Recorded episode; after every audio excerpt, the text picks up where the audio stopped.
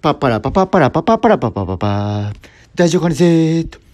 この番組は私大丈夫かねが日々の気づきを声のブログとして皆様にお届けしております。ダダダダダダ大丈夫かねぜーと。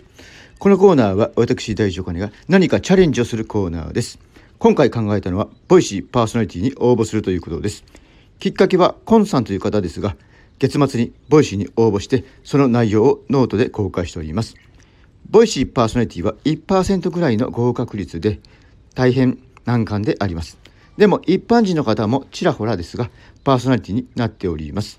例えばヒマラヤのパーソナリティだったカオさん、エージェントユキさん、マイデンティストさん。私は彼らを見てきたし何か取っかかりがあるのではないかと思って応募することに決めました。どうしたら合格するか考えるのって楽しいと思ったのでチャレンジします。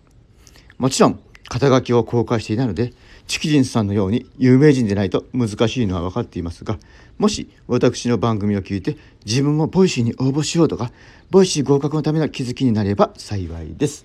はいじゃあね。